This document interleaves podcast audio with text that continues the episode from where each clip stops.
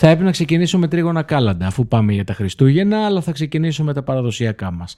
Αυτό είναι λοιπόν το podcast του G-Motion Powered by Ford και είναι ένα podcast αφιερωμένο στο πέσιμο της καρός σημαίας στα μεγάλα πρωταθλήματα του Motorsport, Φόρμουλα 1 και MotoGP, τα οποία θα σχολιάσουμε παρέα με τον Κώστα Παστρίμα. Καλημέρα πάνω ήταν ήδη.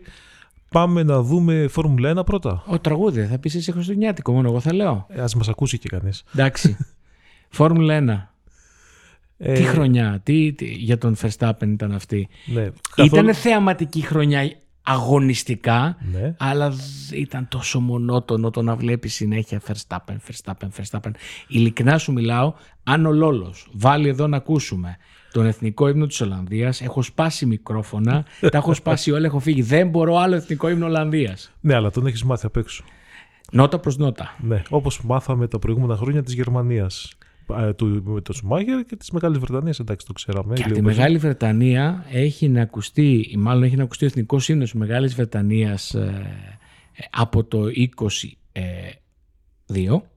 Κάποια φορά έχει ακουστεί και εκεί λοιπόν. Ναι, όταν Ε, είχε κερδίσει ο, ο Ράσελ στην, Ράσελ ε, στη Βραζιλία. Ναι. Είναι η πρώτη χρονιά από το 1952 ή 53, δεν θυμάμαι. Κάτι τέτοιο, ναι. Λοιπόν, θα το βρείτε στον Καζέτα. Ναι, το γράψαμε χθες. ναι. Έτσι. Κάποιος από εμάς το έγραψε, θα το γράψουμε εμείς. λοιπόν, και η ασθενή μας μνήμη δεν μας βοηθά. Νομίζω το 53. Τέλος πάντων, ε, που δεν ακούστηκε εθνικό ύμνο ε, της Αγγλίας, γιατί δεν κέρδισε ούτε Άγγλος οδηγός, ούτε αγγλική ομάδα. Αν δει κανείς τη λίστα των νικητών του 23, ε, είναι Verstappen, Verstappen, Verstappen, Verstappen, Sainz, Verstappen, Verstappen, μόνο Verstappen και Sainz. Έχει και δύο πέρες, αλλά εντάξει. Τον έχω ξεχάσει ήδη. Εντάξει, Μου φαίνεται ότι τον έχουν ξεχάσει και στη Red Bull, αλλά τέλος πάντων. Η- Ωραία, θα το πάω αλλιώς. Είναι Red Bull, Red Bull, Red Bull και ένα Ferrari. και ένα εκεί. Ferrari. Δηλαδή ακούστηκε ε, στους 22 αγώνες 21 φορές ο εθνικός ύμνος της Αυστρίας για τον κατασκευαστή και μία φορά της Ιταλίας για τη Ferrari. Φοβερό. Είδα, είδα- είδα ένα αποστάρισμα της Red Bull Racing ε, το οποίο ήταν ευρηματικό με τίτλο ε, «Ουδής τέλειος» και από κάτω αυτή η λίστα των νικητών σε όλους τους αγώνες και είναι όλο Red Bull και υπάρχει μόνο ένα, μία, μία παραφωνία η οποία είναι ε, Ferrari. Ε, θα μου πείτε τι να σχολιάσει μετά από αυτό για τη σεζόν που πέρασε αλλά η αλήθεια είναι ότι μας ε, είχε πολλές ειδήσεις αυτή η χρονιά πολλά θέματα να σχολιάσουμε ε, και για την ομάδα που σάρωσε δεν είναι ε, υπεράνω συζήτησης. έβγαλε ψωμί και από εκεί αλλά και για τους υπόλοιπους πάμε να ξετυλίξουμε σιγά σιγά το κουβάρι ξεκινώντας από τους προαθλητές Red Bull Racing Δεν υπάρχουν πολλά να πεις. Ε, ξεκίνησαν ε, με φόρα την οποία δεν έχασαν σε κανένα σημείο όλη τη σεζόν και τερμάτισαν με την ίδια φόρα. Δηλαδή ε, κάποια στιγμή στο πρώτο stint χθες στον αγώνα του Abu Dhabi, προχθές τέλος πάντων δεν ξέρω πότε θα ακουστεί το podcast, ε, ε, ήταν ο, στο πρώτο stint του αγώνα ήταν ο Verstappen μπροστά και ο, ο Leclerc τον ακολουθούσε και δεν τον άφηνε να ξεφύγει πάνω από 1,5 δευτερόλεπτο. Και έλεγες: Κοίτα, ρε, εσύ, μπορεί να έχουμε αγώνα. Δεν γίνεται αυτό που γίνεται συνήθως. Και μετά κάνουν την πρώτη αλλαγή ελαστικών και γεια σας, δεν τον ξαναείδανε ποτέ. Ναι. Οπότε, δηλαδή, πιο τυπικό Red Bull Verstappen από αυτό, δηλαδή ότι βρέθηκε μπροστά και μετά εξαφανίστηκε, δεν υπάρχει. Καλά, θα έλεγα και πιο τυπικό Ferrari που έβαλε τη σκληρή και δεν πήγαινε πουθενά, αλλά θα τα πούμε μετά για τη Ναι, Ferrari. α, θέλω να πω ότι σε όλους τους αγώνες που ο Verstappen βρέθηκε μπροστά, μακρύνθηκε. Και όπου δεν ήταν μπροστά από την αρχή, ε, κάποια στιγμή έφτασε μπροστά και έφυγε. δηλαδή, ε, η, η, η ανωτερότητά του συνολικά ως πακέτο, δηλαδή ομάδα, οδηγός, ε, αυτοκίνητο, ε, νομίζω ότι δεν έχει ξαναγίνει. Ούτε στα χρόνια της McLaren με προς τους ένα. Δεν έχει γίνει μαθηματικά, έτσι. Αυτό το 88,4% Ναι, δηλαδή ποσοστό εικο- νικών. 21 στις 22, δηλαδή εντάξει. Όχι, εννοώ το ατομικό αυτή τη Το φορά. Το, ατομικό, το, 19, το, το 19. ατομικό πες, το, το ομαδικό πες ότι η McLaren το 88 είχε μια αντίστοιχη κυριαρχία. Ναι. Η Mercedes επίσης έχει βρεθεί σε παρόμοιο βαθμό, με λιγότερους βέβαια αγώνες αυτή τη σεζόν. Αλλά το ποσοστό νικών του Verstappen ισοπαίδωσε και το ρεκόρ του Ασκάρη από το 52 που ήταν στο 75%. Βέβαια τότε είχαμε 8 αγώνες, είχε πάρει τους 6 ο Ασκάρη. Ναι. Ε, εδώ καταλαβαίνετε ότι α, όταν το 8 γίνεται 22 και το ποσοστό είναι ακόμα μεγαλύτερο. Πφ, ναι. Πάμε παρακάτω λοιπόν. Πέραν από αυτό που πολύ σωστά είπες Κώστα Παστρίμου ότι τι πιο ε, κλασικό και τυπικό φέτος ε, για τον Verstappen ε, θα συνεχίσω εγώ την κουβέντα και θα πω τι πιο τυπικό και πιο κλασικό για τον Πέρες που τον είδαμε ξανά να εκκινεί η μία Red Bull ε, από την ε, Pole, η άλλη στην ένατη θέση και τον Πέρες τελικά μαζί με αυτή την ποινή 5 δευτερολέπτα που πήρε να μένει και εκτός ε, βάθρου. Και παρότι ξέρεις, έχουν, έχουν σοπάσει οι φήμες που γίνονταν χαμός για πιθανή αλλαγή του κτλ. Ε, αν και για το 24 θα το πούμε σε επόμενο podcast, εγώ κρατώ μια πίσινη μην υπάρξει κάποια στιγμή μια ξαφνική έκπληξη. Δηλαδή, ξυπνίζει, με πάρεις το πρωί, ένα πρωί και μου πεις ξύπνα πάνω, έχει ανακυρωθεί, έχεις κάσει ανακοίνωση από τη Red Bull. Ε, έχει πάει ο Πέρες να οδηγήσει στο στόκαρ της της Γουαδαλαχάρα πρωτάθλημα και δεν ξέρω εγώ τι. Και τι, και πήγε ο Χάμιλτον; Όχι, όχι. όχι. Αυτά ήταν, ξέρεις, είναι ο Χόρνερ σου λέει σήμερα δεν έχουμε τι να συζητήσουμε, να συζητήσουμε αυτό. Αν και ξέρεις, ήταν και λίγο θολή η ιστορία. Θα παρεκκλίνουμε λοιπόν λίγο από τη θεματολογία μας τη βασική και θα σταθούμε λίγο και σε αυτό. Ε, θα το παραθέσω με τη σειρά που υπόθηκαν για να δούμε μετά τι μπορεί να έχει την παραμικρή βάση. Πριν κάνεις την παράθεση, ήταν μια πολύ από το, εντελώς από το πουθενά ιστορία. Δηλαδή, ε, Έτσι είναι καλές ιστορίες. Ναι, ναι, σωστό. δηλαδή, ε, δεν είναι ότι κάποιου πήγαινε το μυαλό ότι θα μπορούσε ο Χάμιλτον ε, να, και η Red Bull να βρεθούν μαζί κάποια στιγμή. Δηλαδή ήταν, θεωρούνταν το, το πιο ατέριαστο ζευγάρι της Φόρμουλα 1. Και ξαφνικά άρχισε να έγινε, και έγινε ένας ντόρος, ε, ντόρος δηλαδή ταρακουνήθηκε το σύμπαν. Θα μου επιτρέψεις να θεωρήσω πιο ατέριαστο το Χάμιλτον Ferrari στην πραγματικότητα, αλλά τέλος πάντων. Ναι, εγώ το έχω σίγουρο το Χάμιλτον Ferrari. Timeline. Horner, ε, στο ξεκίνημα της χρονιάς μας προσέγγισε η πλευρά του Χάμιλτον ε, για να, δούμε, να δουν αν υπάρχει ενδιαφέρον. Ε, Χάμιλτον, ε, κανένας από την ομάδα μου δεν τους έχει προσεγγίσει, όχι την ομάδα μου, τη Mercedes, από το περιβάλλον μου κτλ. Έχω τσεκάρει με όλους, δεν υπάρχει αυτό που λένε. Ε, άλλωστε, εγώ με τον Χόρνερ έχω να μιλήσω και το λέει γελώντας χρόνια. Και η επόμενη πρότασή του είναι εκείνος με προσέγγισε στο ξεκίνημα της σεζόν ε, ρωτώντας με και τα λοιπά να μιλήσουμε στο φινάλε και του απάντησα ό,τι του απάντησα. Ε, αυτό ήταν λίγο οξύμορο. Έχουμε μιλήσει χρόνια, αλλά τελικά εκείνος με προσέγγισε. Αλλά, αλλά είχαμε μιλήσει πριν από ναι. ε, Ο Χόρνερ στην πορεία μπήκε σε περισσότερες λεπτομέρειες. Ανέφερε ότι ήταν ο πατέρας του Λιούις, ο Άντωνι Χάμπιλτον, με τον οποίο είχε κάνει μια πολύ θεωρητική και επιγραμματική συζήτηση και όπως είπε, okay, δεν φαντάστηκα ότι κάποιος ο οποίος έχει το ίδιο επίθετο και έχει θητεύσει ως μάνατζερ του συγκεκριμένου οδηγού δεν μιλάει έχοντας κατά νου τι μπορεί να σκέφτεται ο συγκεκριμένος οδηγός αλλά ηρεμήστε, δεν πρόκειται να συμβεί αυτό το πράγμα. Προφανώς. Δηλαδή και στο δικό μου το μυαλό η ιστορία είναι κάπως βρέθηκαν ο Άντωνι Χάμιλτον με το Χόρνερ σε κάποιο lounge ενός αεροδρομίου και την ώρα που πίνανε καφέ, ξέρω εγώ, άρχισαν να λένε ανέκδοτα και κάποια στιγμή λέει ο. Το άλλο με το Λιούις, το ξέρεις; Ο Άντωνι και του λέει: Εσύ σκέφτου, σκέψου τώρα να οδηγούσε και ο Λιούις για εσάς, ξέρω εγώ, πώς, τι θα γινόταν και τα λοιπά. Και ξέρεις, κάπως έτσι. Δηλαδή, ε, στη, στη δική μου, αυτό που σας λέω είναι τελείως φανταστικό, έτσι, αλλά κάπως τόσο αστεία είναι όλη η ιστορία. Για την... Ε, για να κλείσουμε το, αυτό το cross post Mercedes Red Bull και επειδή είμαστε στο Abu Dhabi και για όνομα του Θεού διάβασα τόσα πολλά για εκείνο το Abu Dhabi του 2021 πάλι και νομίζω ότι αυτό συμβαίνει μέχρι το 2036 και ίσως και πιο μακριά. Και παρακάτω. Δεν ξέρω ε, αν είδατε τη φωτογραφία που είναι ο Χόρνερ με τον Τότο Βόλφ αγκαλιά, χαμογελαστή, χαρούμενη κτλ. Θέλω να την κάνω εξώφυλλο, φωτογραφία εξώφυλλου και να τη βάλω από κάτω με ένα σχόλιο για όλους αυτούς που ξημεροβραδιάζονται στα social media και βρίζονται και πλακώνονται και καταριάζονται. Ε, ε,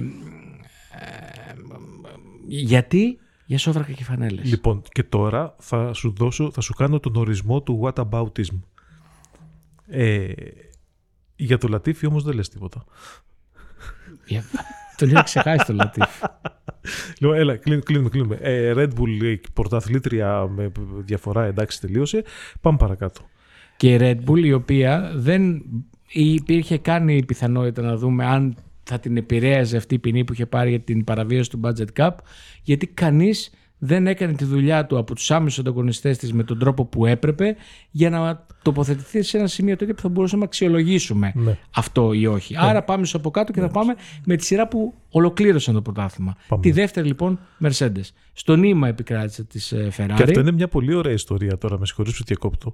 Ε, η οξυδέρκεια του Leclerc ε, για Mercedes λέμε, αλλά εγώ πάω τώρα στη Ferrari, στους τελευταίους γύρους του αγώνα χθες, που όταν έμαθε ότι ο Πέρες είχε ποινή 5 δευτερολέπτων και ήξερε ότι αν ε, τερματίσει ο Πέρες μπροστά από τον Ράσελ θα είχε ε, η Ferrari που θα παίρνει τους παραπάνω βαθμούς και θα έβγαινε αυτή η δεύτερη στο πρωτάθλημα που τον άφησε να περάσει ε, για να τον βοηθήσει να πάει πιο μπροστά ώστε όταν χάσει τα 5 δευτερόλεπτα να βρεθεί μπροστά από τον ε, Ράσελ και τα λοιπά. Δεν του βγήκε τελικά γιατί τελικά τερμάτισε πίσω από τον Ράσελ ο Πέρες. Ε, Διαβάζεις το blog, ε, πέρασες εξετάσεις, διαβάζεις το blog, ακριβώς αυτό μπορείτε να το βρείτε στο gazeta.gr ναι. με ημερομηνία ε, Δευτέρα πρωί. Αλλά ε, τελικά η Mercedes βγήκε δεύτερη. Η Mercedes λοιπόν, η οποία ε, έψαχνε να βρει βορρά στην αγωνιστική της πηξίδα σε ό,τι είχε να κάνει με τη φιλοσοφία σχεδιασμού μεσούριου της σεζόν. Από το Μονακό και μετά ε, το πήρε απόφαση ότι πρέπει να ακολουθήσει λίγο τη φιλοσοφία της Red Bull. Ε, για μένα το περίεργο με την ε, Mercedes είναι ότι έκανε αυτή τη μεγάλη κοιλιά, τη μεγάλη πτώση στην απόδοσή της στους τελευταίους αγώνες. Το οποίο είναι Ξέρεις, δεν, είναι, δεν βασίζεται στο εγκαταλείψαμε το κίνητο, ασχολούμαστε με την επόμενη χρονιά. Ούτως ή άλλως όλοι έχουν ξεκινήσει τη δουλειά της επόμενης χρονιάς αρκετά νωρίς, ειδικά όσοι είχαν πετάξει στα σκουπίδια τη φετινή ε, με το κακό τους ξεκίνημα. Αλλά ήταν αδικαιολόγητο το, το φινάλε και ευτυχώς για εκείνους δεν τους κόστησε. Ναι, ε, και αυτό ακριβώς σκεφτόμουν και εγώ πάνω, ότι ήταν μια χρονιά ε, με πολλά σκαμπανεβάσματα, ε, τα οποία δεν είχαν πάντα νόημα. Δηλαδή, εντάξει, όσο Σε και... όλους εννοείς. Ή για τη Mercedes. Για τη Mercedes μιλάω τώρα ειδικά. Γιατί εντάξει, όσο ήταν ε, αφοσιωμένη στο Zero Pods και τα, τον υπόλοιπο αρχικό σχεδιασμό, το περίμενες ότι δεν είχε μεγάλο μέλλον. Αλλά μετά, όταν υποτίθεται ότι βρήκαν τη σωστή κατεύθυνση και εμφανίστηκαν σε μερικούς αγώνες πολύ ανεβασμένοι και διεκδίκησαν θέσεις, νίκες, βάθρα, νίκες όχι τόσο, ε, έλεγες ότι είναι μια ανωδική πορεία που θα συνεχιστεί. Και ξαφνικά πάλι στον πάτο. Ε, στον πάτο για τα δεδομένα της ε, Το σκαμπανέβασμα θεωρώ ότι ήταν, θα μπορούσε να είναι ο τίτλος αν κάναμε μια αξιολόγηση της σεζόν χωρίς τη Red Bull μέσα. Γιατί το είδαμε από όλους τους υπόλοιπους. Ναι. Το ανέβα, κατέβα, ανέβα, κατέβα, ανέβα, κατέβα. Σε άλλους με πιο απότομες ε, τις ε, καμπύλες ε, αλλαγής απόδοσης, άλλους όχι. Η Mercedes θεωρώ ότι ειδικά στο πρώτο μισό της σεζόν και στα μισά εκεί κατάφερε να μαζέψει περισσότερους βαθμούς από όσους θα άξιζε πραγματικά το μονοθέσιό της σε κάποιους αγώνες και αυτό της δημιούργησε την πρίκα που της επέτρεψε να κάνει τη βουτιά σε απόδοση που έκανε στο φινάλε. Και να κρατήσει τη δεύτερη θέση. Και αυτό σε μια χρονιά στην οποία είδαμε και πολύ ε, διαφορετικές ισορροπίες εντός της ομάδας. Με το Χάμιλτον να επικρατεί κατά κράτος του Ράσελ, ο οποίος είχε στο Αμπουντάμπι μόλις τη δεύτερη παρουσία του στο βάθρο. Αυτό ήταν η απάντηση του Χάμιλτον στη συζήτηση την περσινή ότι εντάξει τελείωσε, δεν έχει άλλο να δώσει ή δεν έχει άλλη φιλοδοξία, εγώ δεν ξέρω τι άλλο. Ε, νομίζω ότι η φετινή του παρουσία και ο, ο τρόπος που έτσι οδήγησε το αυτοκίνητο και χειρίστηκε τους αγώνες δείχνει ότι δεν έχει βγάλει από το μυαλό του το 8 Μα μένει ώσπου να το πετύχει και είναι χαρακτηριστική δήλωση του Τότο Βόλφ που είπε ότι νιώθω υποχρέωσή μου να του παρέχω τον εξοπλισμό για να μπορέσει να πάρει το 8ο. Ε, έχω ξαναπεί ότι για μένα αν είχε πάρει το πρωτάθλημα του 21 μπορεί να μας είχε χαιρετήσει ο Λιούς, να ήταν σε άλλες πολιτείες, να κάνει άλλα πράγματα, αλλά τέλος. Είναι εδώ και θα είναι για άλλες δύο σεζόν. Εκεί είναι η ουσία. Του, τουλάχιστον. Τουλάχιστον. Ε, γιατί ηλικιακά, όπως έχει αποδεικνύει ο Αλόνσο, δεν έχει σημασία και 40 να πάει και 41 έχει ακόμα να δώσει. Ε, Ferrari και εκεί σκαμπανεβάσματα πολλά και εκεί ενδιαφέρουσες ισορροπίες εντός των τυχών. Νομίζω στην περίπτωση της Ferrari ε, υπάρχουν στιγμές που λες ότι ο οργανισμός γενικότερα έχει συμμαζευτεί. Δεν είχαμε το τραγέλαφο που είχαμε σε κάποιες περιπτώσεις τις προηγούμενες χρονιές, να φεύγουν τα λάστιχα, να βάζουν βρόχινο στο στεγνό και στεγνά στο βρόχινο κτλ. Αλλά και πάλι η στρατηγική δεν ήταν πάντα η καλύτερη. Εγώ στέκομαι όπως στάθηκα και στο vlog ε, στο παράδειγμα που είπες το οποίο το συνέδεσα με το τι έγινε στη Σιγκαπούρη. Δύο περιπτώσεις όπου οι οδηγοί την ώρα της μάχης και σε δύσκολα Grand Prix τα οποία είναι νύχτα με τους μπαριέρες δίπλα κτλ είχαν ε, το πανούργο μυαλό και την διάβια σε δύσκολη στιγμή, αυτή την οξυδέρκεια όπως είπες, να σκεφτούν ευρηματικές ιδέες, τις οποίες θα έπρεπε να τις έχουν ακούσει στα αυτιά, όχι να τις μεταφέρουν οι ίδιοι. Ναι, αυτό ακριβώς. Και ε, αυτά, αυτά τα περιστατικά είναι ίσως παρακαταθήκη για τη Ferrari γιατί ε, δείχνει ότι μπορεί να στηρίζεται στους οδηγούς της. Δηλαδή το, η λειτουργία του, του μηχανισμού, του οργανισμού θα έρθει με τον καιρό. Δηλαδή έτσι κι αλλιώς η δουλειά του Βασέρ που είναι η πρώτη του χρονιά είναι, ε, είναι work in progress, έτσι, είναι ακόμα σε εξέλιξη. Ε, τα πραγματικά της αποτελέσματα θεωρώ ότι θα αρχίσουμε να τα βλέπουμε το 24. Οπότε ε, αν έχεις το σωστό, τη σωστή βάση, δηλαδή έναν οργανισμό που λειτουργεί σωστά, ε, και έχεις και τα κατάλληλα εργαλεία για να φέρεις τα αποτελέσματα, δηλαδή τους οδηγούς που είναι και γρήγοροι και κόβει και το μυαλό τους, ε, είναι νομίζω η, τα βασικά συστατικά της συνταγής για να μπορέσεις να το πας καλά κάποια στιγμή και να πετύχεις αυτό που θέλεις να πετύχεις. Νομίζω το κλειδί για τη Ferrari θα είναι αν, το αν έχει όντως καταφέρει να βρει τη λύση σε ό,τι έχει να κάνει με τη φθορά των ελαστικών και αν η όποια λύση βρήκε και βελτιώθηκε η κατάσταση στις νέες F23 σε ένα βαθμό, όχι με τη σκληρή γόμα, ε, αν θα, αυτό θα μπορέσει να περάσει και στο διάδοχό της. Ε, πάντως για τη Ferrari προφανώς ε, ε, όταν λέμε ότι ο δεύτερος είναι ο πρώτος χαμένος, ε, ο τρίτος είναι ο δεύτερος χαμένος. Είναι ακόμα χειρότερα. Έχασε και τη μάχη γοήτρου με τη Mercedes γιατί νομίζω ότι στην πράξη τα 10 και κάτι εκατομμύρια διαφοράς τίποτα δεν τους λένε, Ferrari είναι. Ναι. Ε, αντιθέτως το 5% παραπάνω χρόνου στην αεροδυναμική σύραγγα μάλλον θα τους βοηθήσει και περισσότερο και θα τους αρέσει. Ναι, Αλλά Ferrari είναι. Αλλά και η McLaren είσαι. Ε, και η McLaren στο δεύτερο μισό της σεζόν έδειξε ότι είναι McLaren. Ακριβώς και αν θέλεις τη γνώμη μου πάνω, η McLaren ε, είναι η μεγάλη έκπληξη της σεζόν ή τέλος πάντων το, το, το, σημείο συζήτησης αν θέλεις γιατί έκανε, έκανε άλμα, δεν έκανε βήμα. Γι' αυτό εγώ ποντάρω ότι αυτή μπορεί να είναι και το αντίπαλο δέος του χρόνου. Αλλά αυτό είναι στο επόμενο podcast, μην βιάζεστε. Ναι, αλλά ναι, ε, ξεκίνησε άθλια, δηλαδή ως η ένατη, έγδοη η ένατη ταχύτερη ομάδα από τις 10, έτσι. Ε, και ξαφνικά στο δεύτερο μισό βρέθηκε να διεκδικεί νίκες ε, σχεδόν επίσης ώρες. Έκανε κάτι κομβικό. έκανε κάτι μαγικό βασικά. Αλλά και μαγικό και κομβικό. Όχι απλά άλλαξε την MCL 60. Από νωρίς, πολύ νωρίς, βγήκε και είπε ότι αυτό που κάναμε είναι λάθος και ακολούθησαν ε, σε τεράστιο βαθμό τη φιλοσοφία της Red Bull. Έπνιξαν όποιο εγωισμό ακόμα έτρωγε τη Ferrari και τη Mercedes πιο νωρίς από τις άλλες δύο ομάδες και ακολούθησαν το μοτίβο εκείνο αλλά με τέτοιο ρυθμό που θα τους βοηθήσει πολύ το 24 γιατί οι άλλοι δύο Ειδικά η Ferrari, ξέρεις, όταν ακούς δηλώσεις ότι ναι, θα έχουμε κάποιες λύσεις στις φιλοσοφίες της Red Bull, αλλά θα έχουν και τα δικά μας μέσα. Ε, να μην βάλουμε και κάτι που θα πάει στραβά. Έτσι.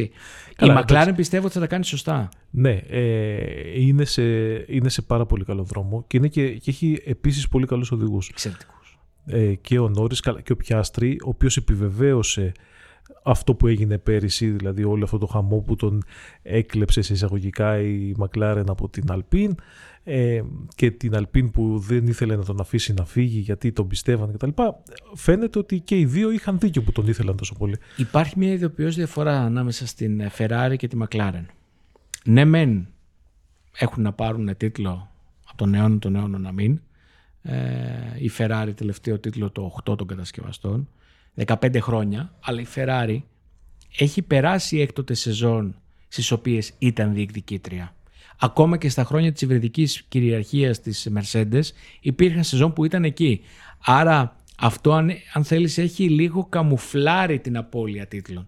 Αντίθετα η McLaren ε, μετά από, τη, από το δίδυμο Μπάτον Χάμιλτον είχε κάνει μια τεράστια βουτιά, είχε βρεθεί στο τίποτα σε συνεργασία με τη Honda ε, και ακριβώς επειδή έχει ζήσει τα πράγματα πολύ κάτω και όχι όπως η Ferrari που το έπαθε μία σεζόν για λόγους πολιτικούς περισσότερο και όχι αγωνιστικούς.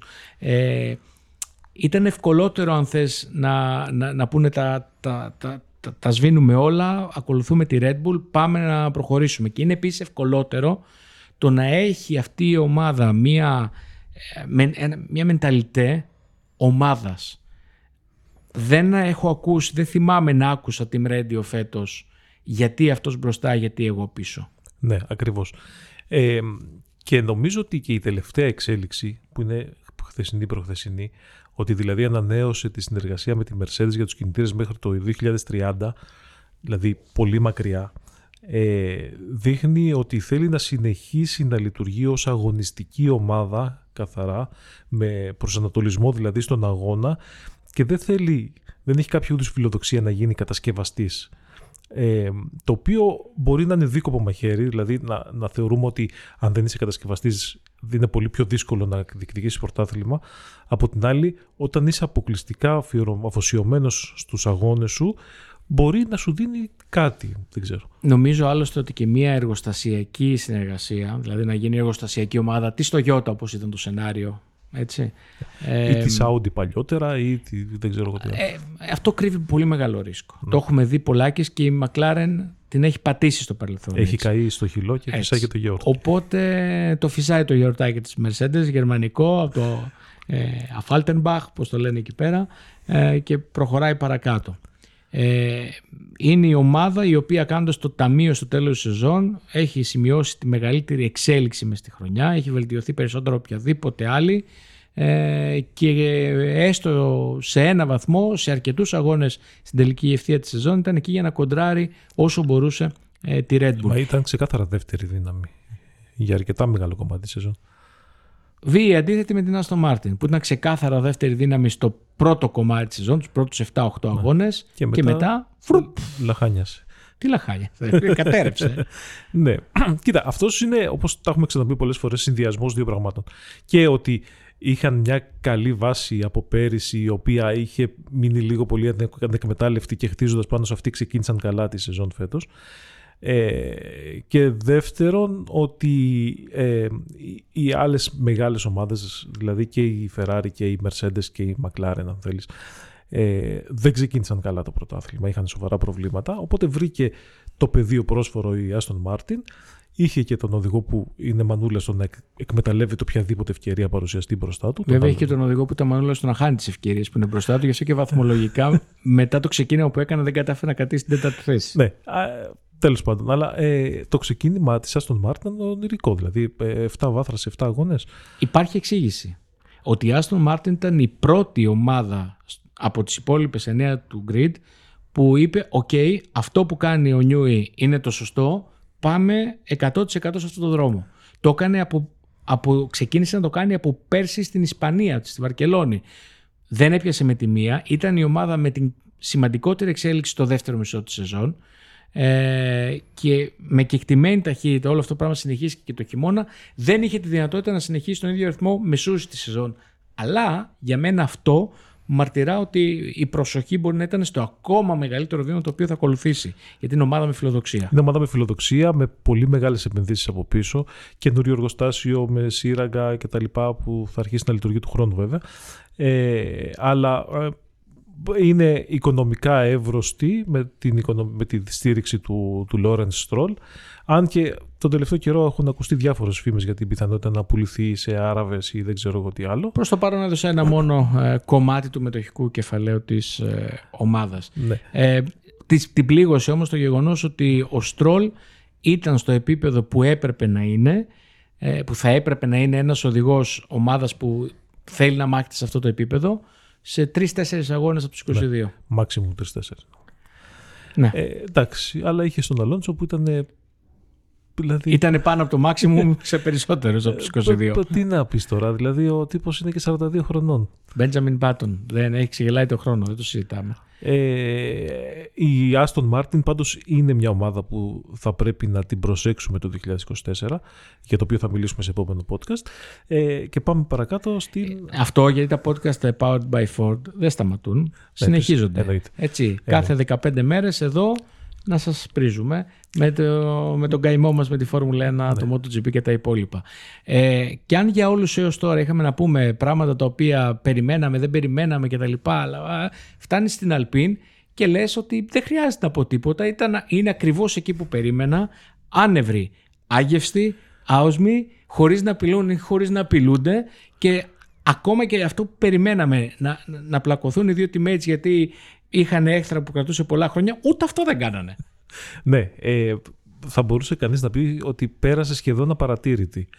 Το οποίο είναι μάλλον καλό. Γιατί ε, όλη η, η διοικητική και εσωτερική αναταραχή που περνάει η Αλπίν εδώ και καιρό Ε, γιατί κάθε χρόνο αλλάζει σχεδόν δομικά όλη το όλη, Θα μπορούσε όλη να η ομάδα. είναι ελληνική ομάδα ποδοσφαίρου, αλφα εθνική εύκολα. Ναι, Super League. ναι, δηλαδή ε, ο πρόεδρος, ο, ο, ο Ρωσί, ε, τους ε, τέτοιο, κοιτάζει το οργανόγραμμα, το τσαλακώνει και λέει φτιάχτε μου καινούριο, ξέρω κάπως έτσι. Είναι ομάδα η οποία μεσούς τη σεζόν ξύλωσε όλη της, τη- όλα τις, τα σημαντικά στελέχη από τον Σαφ Νάουερ μέχρι ό, όποιον ήταν στο Pitwall. Τοποθέτησε προσωρινά στελέχη που οι περισσότεροι έχουν και άλλους ρόλους. Δεν ανακοίνωσε ποτέ ε, με τι χρονοδιάγραμμα. Ολοκληρώθηκε η σεζόν και ακόμα δεν ξέρουμε. Αυτοί οι άνθρωποι είναι ακόμα εκεί. Έτσι τους έχουν ξεχάσει. Ναι, Στη θέση αυτή. ναι. Την Και- προσωρινή. Ναι, και νομίζω ότι λίγο πολύ και η ίδια η ομάδα επιβεβαίωσε, ε, συγγνώμη, επιδίωξε να έχει αυτούς τους χαμηλούς τόνους γιατί ε, βρισκόταν στο επίκεντρο της ε, προσοχής για τους λάθος λόγους όλα αυτά τα χρόνια. Οπότε ίσως αν φ- σκέφτονται, και νομίζω σωστά, ότι θα χρειαστεί να πετάξουν για λίγο κάτω από το ραντάρ για να ξαναεμφανιστούν με, έτσι, με, ένα- με ένα πιο σοβαρό πρόσωπο. Πολύ κάτω από το ραντάρ ήταν φέτος. Δεν ήταν απογοητευτική, οκ, θα μου πεις ήταν εκεί στην έκτη θέση, σταθερά από νωρίς. αλλά σε, δεν έκαναν σε κανένα σημείο αυτό το οποίο έκανε η Aston Martin ή που έκανε η Μακλάρεν να είναι στη θέση να παρενοχλήσουν πιο ψηλά. Ε, Williams, 7η θέση, ψέματα. Άλμπον, 7η θέση, γιατί πήρε ένα βαθμό μόνο ο Σάρτζεντ. Νομίζω ότι ήταν ε, one man show η φάση. 22-0 στις κατακτήριες του σκορ. Ναι, ε, κοίτα, υπήρχε πολύ μεγάλη διαφορά. Γιατί ο Σάρτζεντ ε, σε πολλούς αγώνες έδειξε να έχει ταχύτητα, αλλά να μην μπορεί να φτιάξει ένα γύρο. Δηλαδή μπορεί να ήταν στις κατατακτήριες γρήγορος σε ένα ή δύο sector και μετά στο τρίτο ξέρω εγώ, να, να, μην, τα- να μην μπορούσε να, να, να φέρει το αποτέλεσμα. Ε, και πολλά λάθη. Το οποίο είναι εντάξει, λίγο πολύ αναμενόμενο ως rookie. Ε, αλλά γενικά δεν μπορείς να πεις ότι έτσι έκλεψε την παράσταση. Από την άλλη, ο Άλμπον ήταν συγκλονιστικός. Ήταν πραγματικά συγκλονιστικός. Είτε παίζοντας άμυνα, θυμάμαι το Μοντρεάλ που πέρασε μισό αγώνα με την ε, Williams του, την FW45, να θυμίζει. Δεν ξέρω, λες και ήταν ε, τέσσερα μονοθέσια μας δεν περνούσε τίποτα. Ε, block out σε όλους τους υπόλοιπους. Γενικά όμως η Williams ε, ήταν ας πούμε σταθερά τις Παρασκευές πολύ ψηλά στην κατάταξη. Είχε στιγμές σε κατακτήριες να είναι ψηλά στην κατάταξη. Στους αγώνες ε, δεν κατάφερε να πετύχει το φοβερό αποτέλεσμα, αλλά ήταν πολλές φορές ε, αρκετά ψηλά στις μάχες και μέσα στους βαθμούς. Όπως είπαμε, οι 27 ήρθαν από τον Άλμπον ε, και γενικά δείχνει ε, ότι είναι ένας οργανισμός ο οποίος ε, αργά αλλά σταθερά κινείται προς τα εκεί που πρέπει, όπως την έχουμε μάθει εμείς οι παλιοί που ξέραμε ότι η Williams ήταν μια ομάδα κορυφαία. Ναι, Και είναι ευχάριστο στα δικά μας τα αυτιά και τα μάτια το ότι οι καινούργιοι ιδιοκτήτες κράτησαν το όνομα Williams παρότι η ομάδα πια δεν είχε απολύτως καμία σχέση με την οικογένεια Williams αλλά διατήρησαν το ιστορικό αυτό αγωνιστικό όνομα και υπάρχει ακόμα στη Φόρμουλα 1 και το βλέπουμε και το σχολιάζουμε γιατί θα μπορούσε η ομάδα να λέγεται κάτι άλλο racing θα είχαν το δικαίωμα, έχουν ο- συνολικά την ιδιοκτησία και ευτυχώς δεν το έκαναν. Και είναι πολύ ενδιαφέρον το γεγονός ότι στην πρώτη του σεζόν ως επικεφαλής ομάδας, ο άλλοτε ε, υπεύθυνος στρατηγικής της ε, Mercedes, ο James Bowles, φάνηκε να, να διαχειρίζεται πάρα πολύ καλά Ναι. τον οργανισμό. Στην- Όπως και, να γυρίσω λίγο πίσω, όπως και ο Αντρέα Στέλλα που ανέλαβε την ε, McLaren. Ναι, δεν τον περίμενα. Ναι. Το ομολογώ ότι δεν τον περίμενα. Δεν τον πίστευα τόσο. Ναι, ούτε εγώ. Α. Δηλαδή το, το Vols τον περίμενα πιο πολύ. Ε, αλλά ο Στέλλα έκανε εξαιρετική δουλειά. Εξαιρετική. Ένας άνθρωπος ο οποίος έκανε επί 18 σεζόν πολύ καλή δουλειά διαχειριζόμενος τη δεύτερη ομάδα της Red Bull Racing και ήταν ο, της Red Bull, τελεία, ε, ήταν ο Φραντς Τοστ, ε, ο οποίος ήταν στο τιμόνι της Scuderia Toro Rosso και μετέπειτα AlphaTauri από όταν αυτή ε, μετενσαρκώθηκε από την ε, Μινάρντι. Ε, τον χαιρέτησαν όλη την Κυριακή στο Αμπουντάμπι. Πλέον ο Πέτερ Μπάγερ ε, θα είναι υπεύθυνος στο pitwall με τον Λορέν Μεκί να επιστρέφει, να έρχεται από τη Ferrari για να είναι ο- το γενικό αφεντικό της ομάδας. Ε, η AlphaTauri η οποία... Σοβαρή μεταγραφή αυτή. Πολύ σοβαρή μεταγραφή. Και είναι πολύ σοβαρή αλλαγή η φιλοσοφία στην οποία έκανε αυτή η ομάδα, αποφασίστηκε μάλλον για αυτή την ομάδα ε, μετά την απώλεια του Ντίτριχ Μάτεσιτς. Γιατί τα τελευταία χρόνια η AlphaTauri ακολουθούσε το δικό της δρόμο, σχεδόν αυτόνομο, Ναι. ε, αλλά κρίθηκε από την καινούρια κεφάλια πάνω στο Διοικητικό Συμβούλιο ότι παιδιά δεν χρειάζεται να ξοδεύουμε πόρους έτσι. Ε, ό,τι επιτρέπεται από τους κανονισμούς να περνάει από την πρώτη ομάδα στη δεύτερη θα περνάει. Σε λίγο θα μεταφερθεί και η έδρα εκεί κοντά για να είναι μεσοτυχία και να μοιράζονται και έξοδα και λογαριασμούς ρεύματος και δεν ξέρω εγώ τι.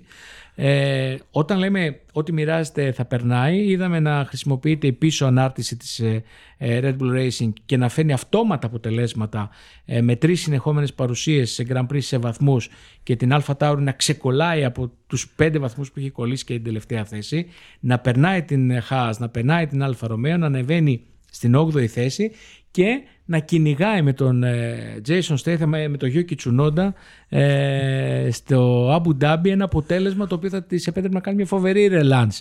Και στο Τσακ ε, έμεινε πίσω από τη Williams. Γιατί εκεί είχε και πάτωμα διαφορετικό, το οποίο επίσης όλο και κάτι. Αν, αν μας άφηνε να το δούμε, και μας αφήνει να ναι. δούμε και ένα άλλο πάτωμα της νικητρίας, κάτι θα μας θυμίζει. Ε, εντάξει, ό,τι, ό,τι επιτρέπεται να μοιραστούν οι δύο ομάδες, το μοιράζονται και δεν ξέρω και για τα πράγματα που δεν επιτρέπεται. Ε, Τσουνόντα και Στέιθαμ μου θύμισαν ε, Ντεβίτο και Σβαρτζενέγκερ από την ταινία Twins. Η Αλφα Τάουρι ήταν μια ομάδα στην οποία είχαμε τις περισσότερες αλλαγές μέσα στη σεζόν. Έτσι, είδα, ήρθε ο Ντεβρή, έφυγε, ήρθε ο Ρικάρντος, έσπασε το χέρι του, μπήκε ο Λόσον. Ένας γενικότερος πανικός και μια αναδιοργάνωση ε, που σίγουρα δεν βοηθάει μεσούσης της χρονιάς, αλλά επειδή πάντα η τελευταία γεύση είναι αυτή που μένει, η τελευταία γεύση ήταν άκρως θετική για την Ιταλική ομάδα. Ασφαλώς. Ε, αντίθετα, ε, οι δύο τελευταίες ομάδες του grid αθέατες. Ναι. Alfa Romeo πρώτα. Alfa Romeo, κοίτα, να σου πω, νομίζω ότι η Alfa Romeo, που δεν θα λέγεται πια Alfa Romeo, γιατί τελείωσε η χορηγία του ονόματος, ε, θα λέγεται κάτι άλλο του χρόνου. Σίγουρα Sauber μαζί με άλλο title sponsor, αν υπάρχει. Ε, νομίζω ότι είναι μια ομάδα που απλώς πηγαίνει σε αυτόματο πιλότο, με αυτόματο πιλότο μέχρι τον προορισμό μέχρι, της Audi. Μέχρι να έρθει να αναλάβει η Audi και να δει τι θα κάνει από εκεί, δηλαδή μέχρι το 26. Γιατί ε, εντάξει, έχει έναν καλό οδηγό και έναν όχι τόσο κακό όσο πολλοί πιστεύουν. Πώς είναι ο Ζου; Μια χαρά είναι ο Ζου. Ε, ε, το αυτοκίνητο εκεί που βολεύεται μπορεί να αποδώσει, εκεί που δεν βολεύεται είναι στα τάρταρα. Ε, Βολεύει και μόνο στο Κατάρ δηλαδή, που είχαν διπλή βαθμολόγηση. ναι, αλλά θέλω να πω ότι δεν είναι ότι γίνεται τεράστια προσπάθεια εξέλιξης και βελτίωσης κτλ. Ξέρετε, σε, σε αντίθεση ειδικά με τη Williams, ήταν σπάνιες οι περιπτώσεις που τους έβλεπες κάπου στην κατάταξη σε ένα τέτοιο ύψος που να τους προσέχεις. Ναι, ναι. κάτι πυροτεχνήματα έχει κάνει ο Μπότας σε κάτι free practice, αλλά μέχρι εκεί.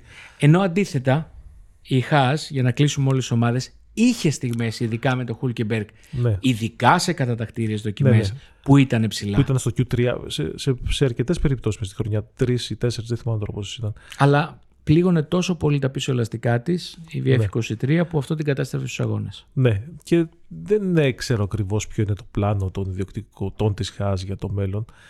Ε, δεν φάνηκε να την πιστεύουν τόσο πολύ την ομάδα. Ήταν κρίμα γιατί είχε ένα φοβερό οδηγικό δίδυμο και ναι. μου έκανε πολύ μεγάλη εντύπωση που ε, ο σούπερ αναπληρωματικός, ο Χουλκ, ε, είχε να τρέξει πλήρη σεζόν το 19 και ήρθε και τα έβαλε με τον Μάγνουσεν, ο οποίος πιστεύω θα συμφωνήσουμε ότι είναι ένας πολύ μαχητικός οδηγός και ικανότατος οδηγός και τον κατατρόπωσε και σε κατακτήρε δοκιμές, αλλά και σε βαθμολογική συγκομιδή. Ναι. Ε, ήταν αυτή.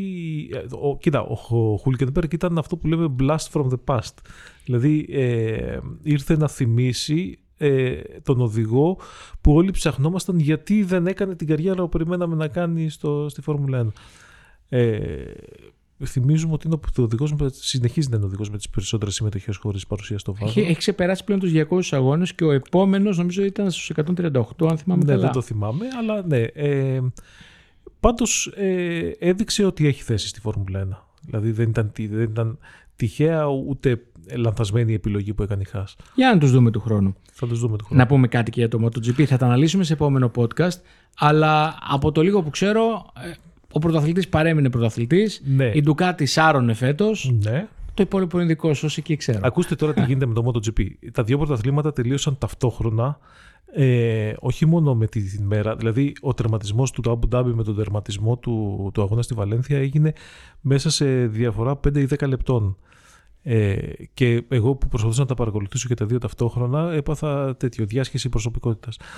Ε, αυτό που δεν ξέρει ο κόσμος για το MotoGP φοβάμαι είναι ότι φέτος έγινε μια από τις καλύτερες σεζόν στην ιστορία του ε, αγωνιστικά. Μπορεί όλοι όσοι είχαν του κάτι να κέρδιζαν, αλλά η μάχη του πρωταθλητή ανάμεσα στον Μπανάια και στον Χόρχε Μαρτίν ε, έφτασε μέχρι το τέλος, μέχρι τον τελευταίο αγώνα. Και ε, βέβαια κρίθηκε νωρίς μέσα στον αγώνα γιατί έπεσε ο Μαρτίν, οπότε ο Μπανάια έγινε αυτό μετά ο πρωταθλητής. Ε, αλλά είδαμε πάρα πολλά και πάρα πολύ σημαντικά πράγματα από οδηγούς, από ομάδες, ε, από κατασκευαστές όχι τόσο, αυτά τα περιμένουμε τα επόμενα χρόνια. Να κλείσω, να, για να συνοψίσουμε τη σεζόν θα πούμε ότι ε, ο Μπανάια πολύ πιο όριμος και πολύ πιο κατασταλαγμένος από την πρώτη του χρονιά κέρδισε γι' αυτόν ακριβώς το λόγο γιατί ήξερε πώς να διαχειριστεί τους αγώνες που ήταν πιο αργός από τον Μαρτίν και ήταν πολλοί αυτοί οι αγώνες και έτσι πήρε το πρωτάθλημα. Η Ντουκάτι έτσι κι αλλιώς είναι κυρίαρχη. Ε, έχει πάρει το πρωτάθλημα των κατασκευαστών σχεδόν από τη μέση του πρωταθλήματος. Και ε, είναι χρονιά που ανακοινώθηκαν τεράστιες αλλαγές, ιστορικές αλλαγές ε, σε σχέση με τους οδηγούς. Ο, ο Μάρκ Μάρκεθ φεύγει από τη Repsol Honda ύστερα από 11 χρόνια και θα πάει να τρέξει στη δορυφορική ομάδα της Ducati την Κρεσίνη. Ε, από τη Yamaha έφυγε Morbidelli θα πάει στην Pramac. Ε, δεν έχουμε μάθει ακόμα ποιος θα πάει στη θέση του Μάρκετ στη Repsol, αλλά πιθανότατα θα είναι ο Λούκα Μαρίνη της VR46, της ομάδας του Βαλεντίνο Ρώση, και αυτό έχει τεράστια σημειολογική σημασία. Σε άλλο podcast που θα έχουμε χρόνο θα το αναλύσουμε. Ε, και γιατί βασικά υπάρχει μεγάλη έκθρα ανάμεσα σε Ρώση και Honda. Ο Άλεξ Ρίνς, ο οποίος ήταν πάρα πολύ άτυχος τραυματή και έσπασε τα πόδια του στη μέση της σεζόν και σχεδόν δεν ανέκαψε ποτέ, θα πάει στη Γιαμάχα.